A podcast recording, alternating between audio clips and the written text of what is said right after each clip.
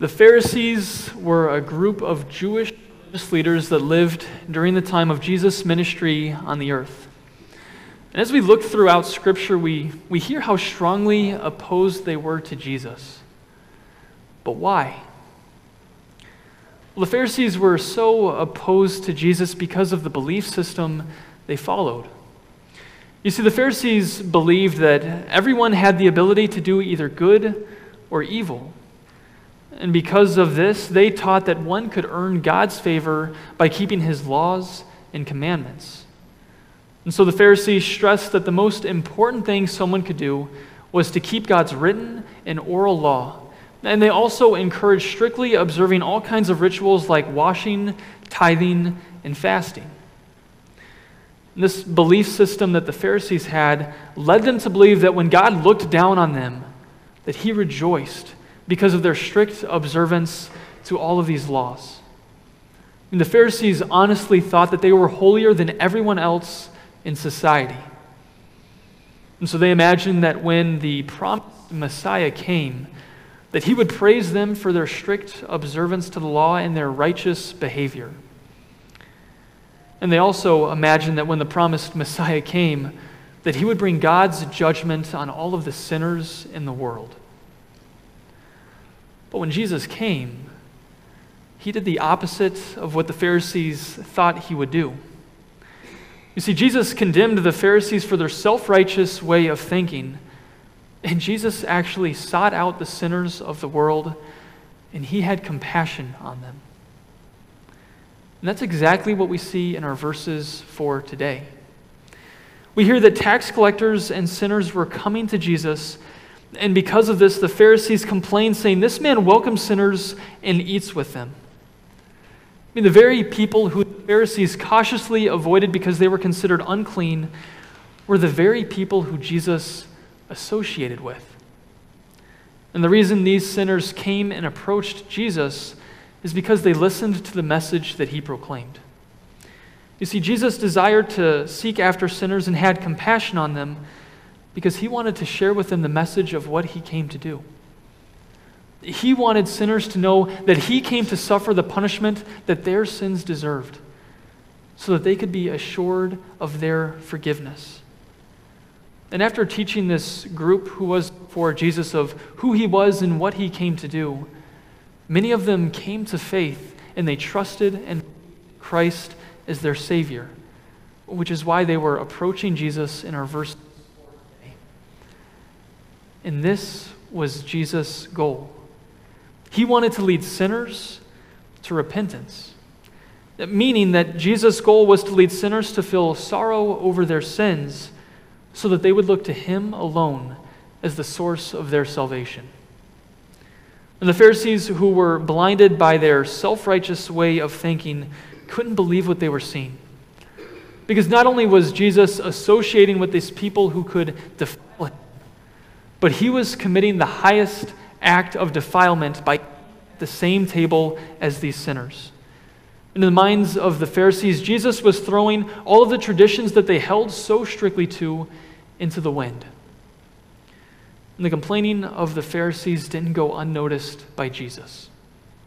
He saw into their hearts, and he knew that the Pharisees were more concerned about their strict observance to the law than they were about having a heart of compassion towards sinners who were lost in their sin.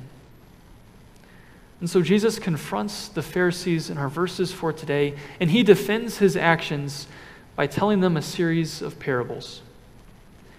Which one of you, if you had 100 sheep and lost one of them, would not leave the 99 in the wilderness and go after the one that was lost until he finds it?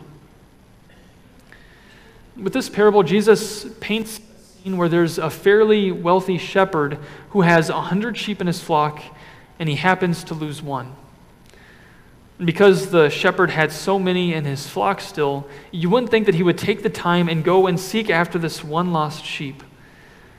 But instead of writing the sheep off as an unavoidable loss, he does the unthinkable and goes on an unwearied until he discovers this one lost sheep. And when he finds it, he joyfully puts it on his shoulders and goes home. The shepherd doesn't lash out at the foolish animal, and he doesn't even compel the animal to walk on the way back home. Instead, he places the sheep on his shoulders and carries it the entire way. And once the shepherd gets back home, he then calls together his friends and his neighbors, telling them, Rejoice with me, because I have found my lost sheep. Really, the shepherd's celebration is a little over the top. I mean, the fact that he only had one lost sheep didn't mean that this was really that big of a deal. But the reason for this over the top celebration is because Jesus was I tell you, in the same way, there will be more joy in heaven over one sinner who repents than over 99 righteous people who do not need to repent. And the shepherd who had this over the top celebration for finding the one lost sheep is an image for what happens in heaven when a sinner who is lost in their sin is recovered and is found by Christ. There is special divine rejoicing in heaven when this happens. And so Jesus defends his action of dining with sinners and tax collectors by showing the Pharisees that God desires to seek these people out so that he can bring them into his kingdom. And not only does Jesus make the point that God desires to seek after these people who the Pharisees saw as unclean and defiling, but he even included a pointed rebuke to the Pharisees. There's more joy over the one rather than the 99 righteous who do not need to repent. Now, with this phrase, Jesus wasn't saying that there's actually people who don't need to repent. Rather, this was a criticism of the Pharisees who thought that they were in no need of repentance because they thought that they were already righteous. Really, what Jesus was telling them is that God is not rejoicing over you and your strict observance to the law. Rather, God is actually rejoicing over the people that you despise because they are being led to repentance. As we look at this first parable that Jesus tells the Pharisees, what group would Jesus find us in? Do you think he would find us in the group of the self righteous Pharisees? Or do you think he would find us in the group of sinners? And when we think about it, both. I mean, like the self righteous Pharisees, we can be tempted to see ourselves as more righteous than others. And this, this on purpose, but our sinful nature can lead us to do this subconsciously. Our sinful nature can lead us to compare ourselves to others. And when we see that others fall into more serious sins than we do, it can lead us to believe that God rejoices over us rather than these sinners that we see in the world.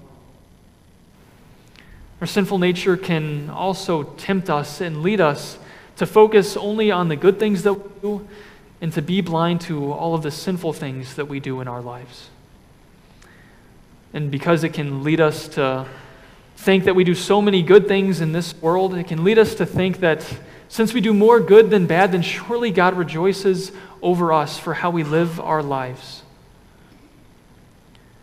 But this self righteous way of thinking is sinful. And because our sinful natures not only tempt us and lead us to fall into the sin of self righteousness, but because it also tempts us to fall into all other kinds of sin, we see that we of sinners. Just how no better than the sinners and tax collectors. We see that there's nothing righteous in us.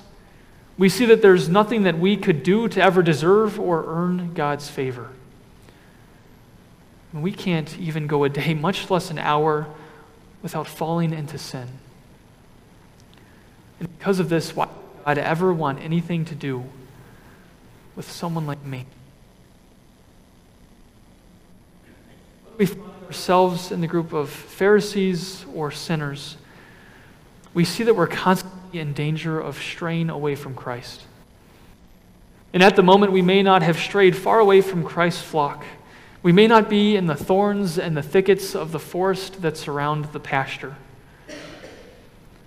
But because of our sinfulness, we see that we're always in need of repentance. But because we're always in need of repentance, Christ is always seeking after us. Christ continues to desire to bring us his words of grace and forgiveness, and he wants to pick us up and keep us in his tender care. Beautiful illustration we see in the first parable from our verses for today we see that the kingdom of Christ is a kingdom of grace and mercy where there is never anything but carrying. Christ is the one who carries all of our sins to the cross so that he could win our forgiveness.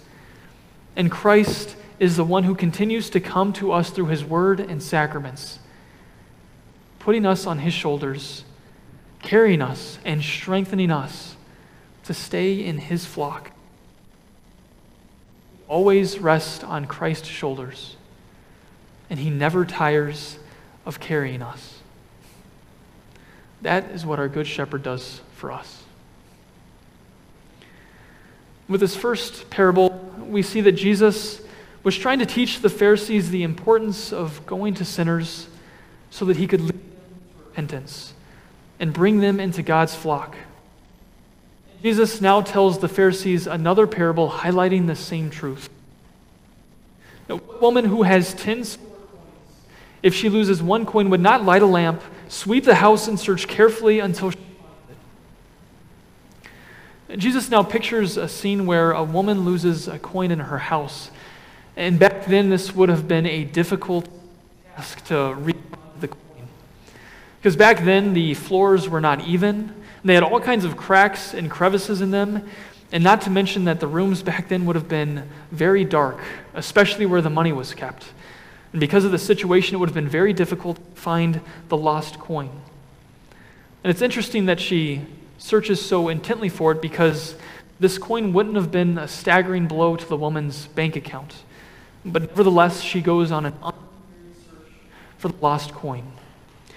And when she finds it, she calls together her friends and neighbors and says, Rejoice with me because I have found the lost coin. And similar to the previous parable, the main character shows really an unexpected celebration when they find the one thing that was lost. And Jesus once again explains that this unexpected joy and over the top celebration highlights a divine truth. In the same way, I tell you, there is joy in the presence of the angels of God over one sinner who repents.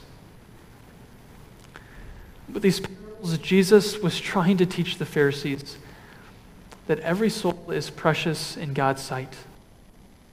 He desires to seek after those who are lost so that they be led to repentance and brought into God's